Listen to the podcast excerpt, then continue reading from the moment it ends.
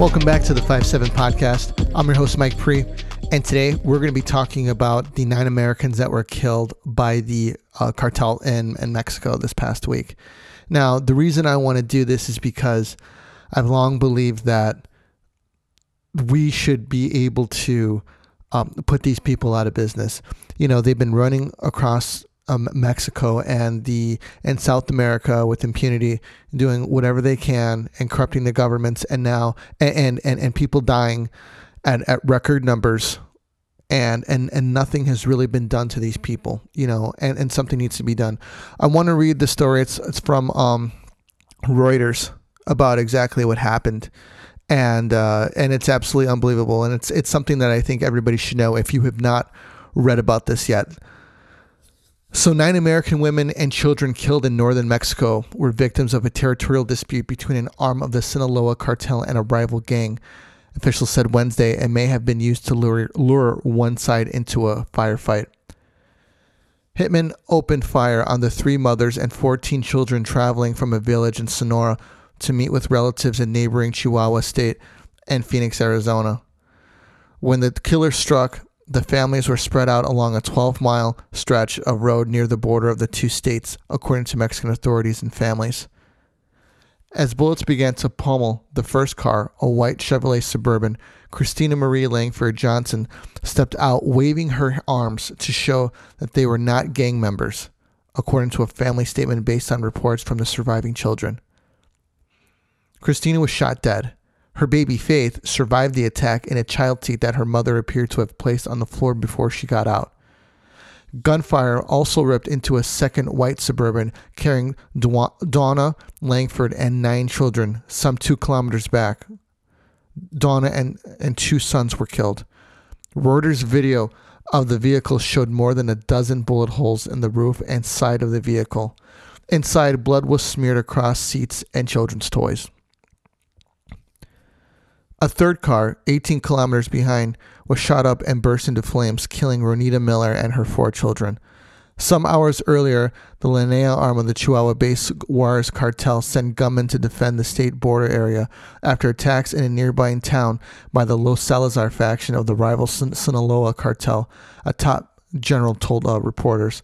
So essentially, one of the cartel sent members of the of their cartel to go and defend what they believe is their their borders, you know, their their border, their territory from other cartel, from a, from a rival cartel, and uh, and they wanted to uh, they wanted to do some work.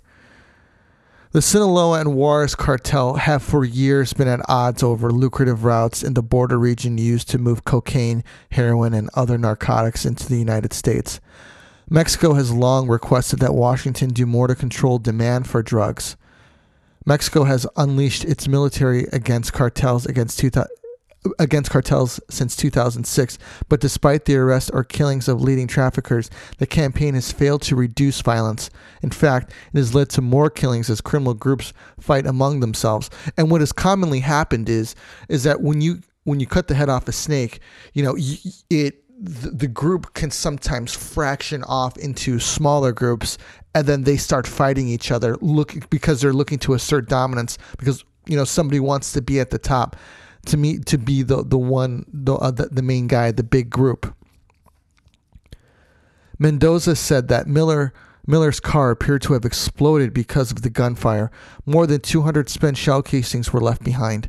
Relatives of the victims rejected the mistaken identity theory, arguing that shell casings and personal belongings found near the torch car suggest the attackers came close and made sure that everybody was dead before igniting the vehicles, which is unbelievable. Which means that they would have known that there were children in there and they shot the place up. They shot the car up anyways. The family's account of the attacks and subsequent efforts to recover their surviving children include reports of shooting from the hillside that continued well after dusk.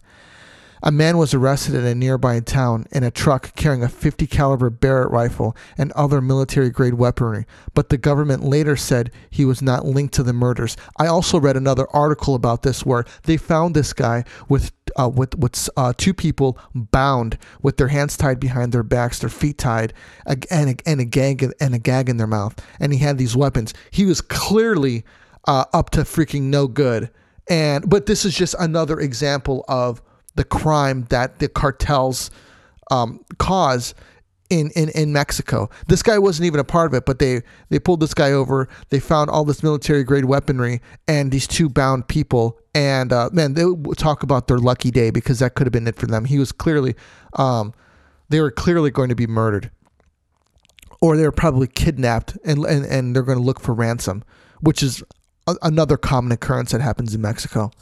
The Mexican government countered Trump's call by urging Washington to help stop the flow of American weapons south of the border.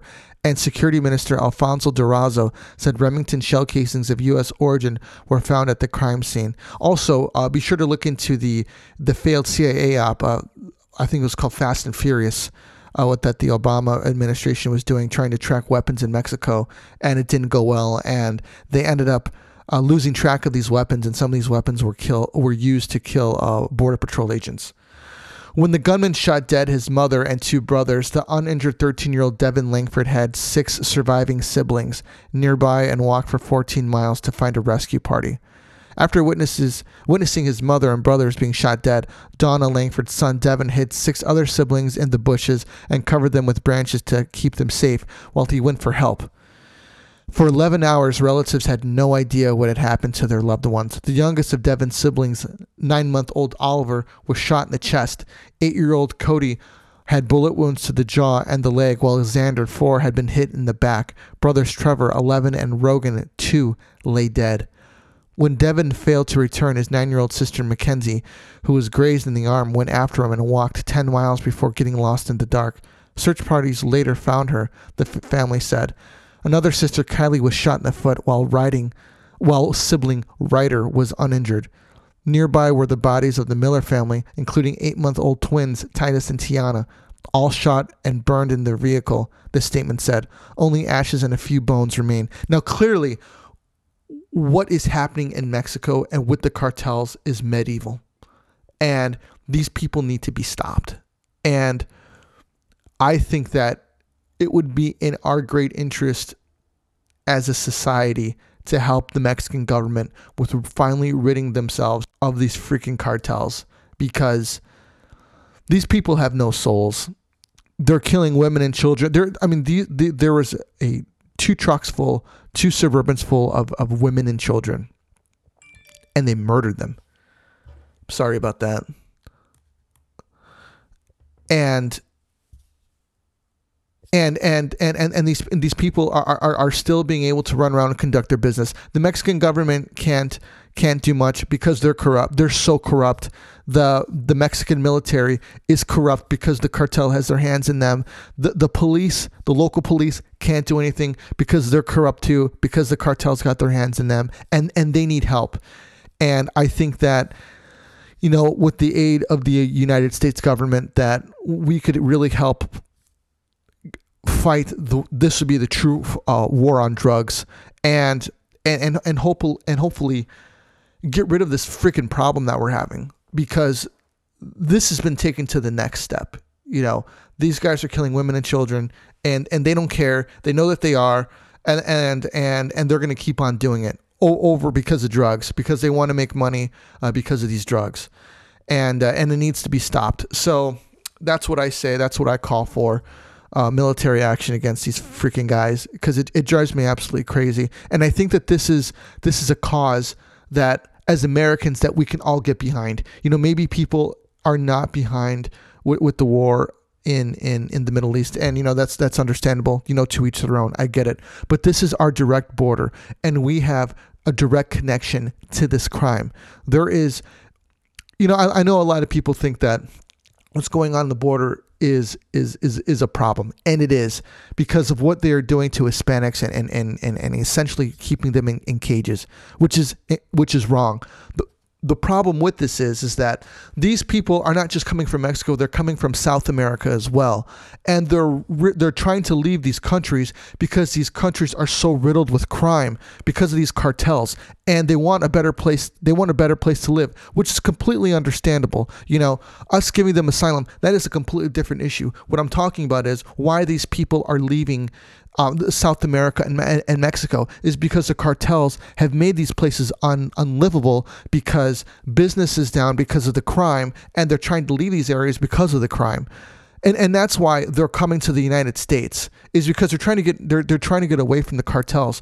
If we could possibly rid the cartels in in Mexico and South America, there could be there would be an opportunity for these these people to get their lives back, to get their country back, to get their land back, so that they can they can live like like we do.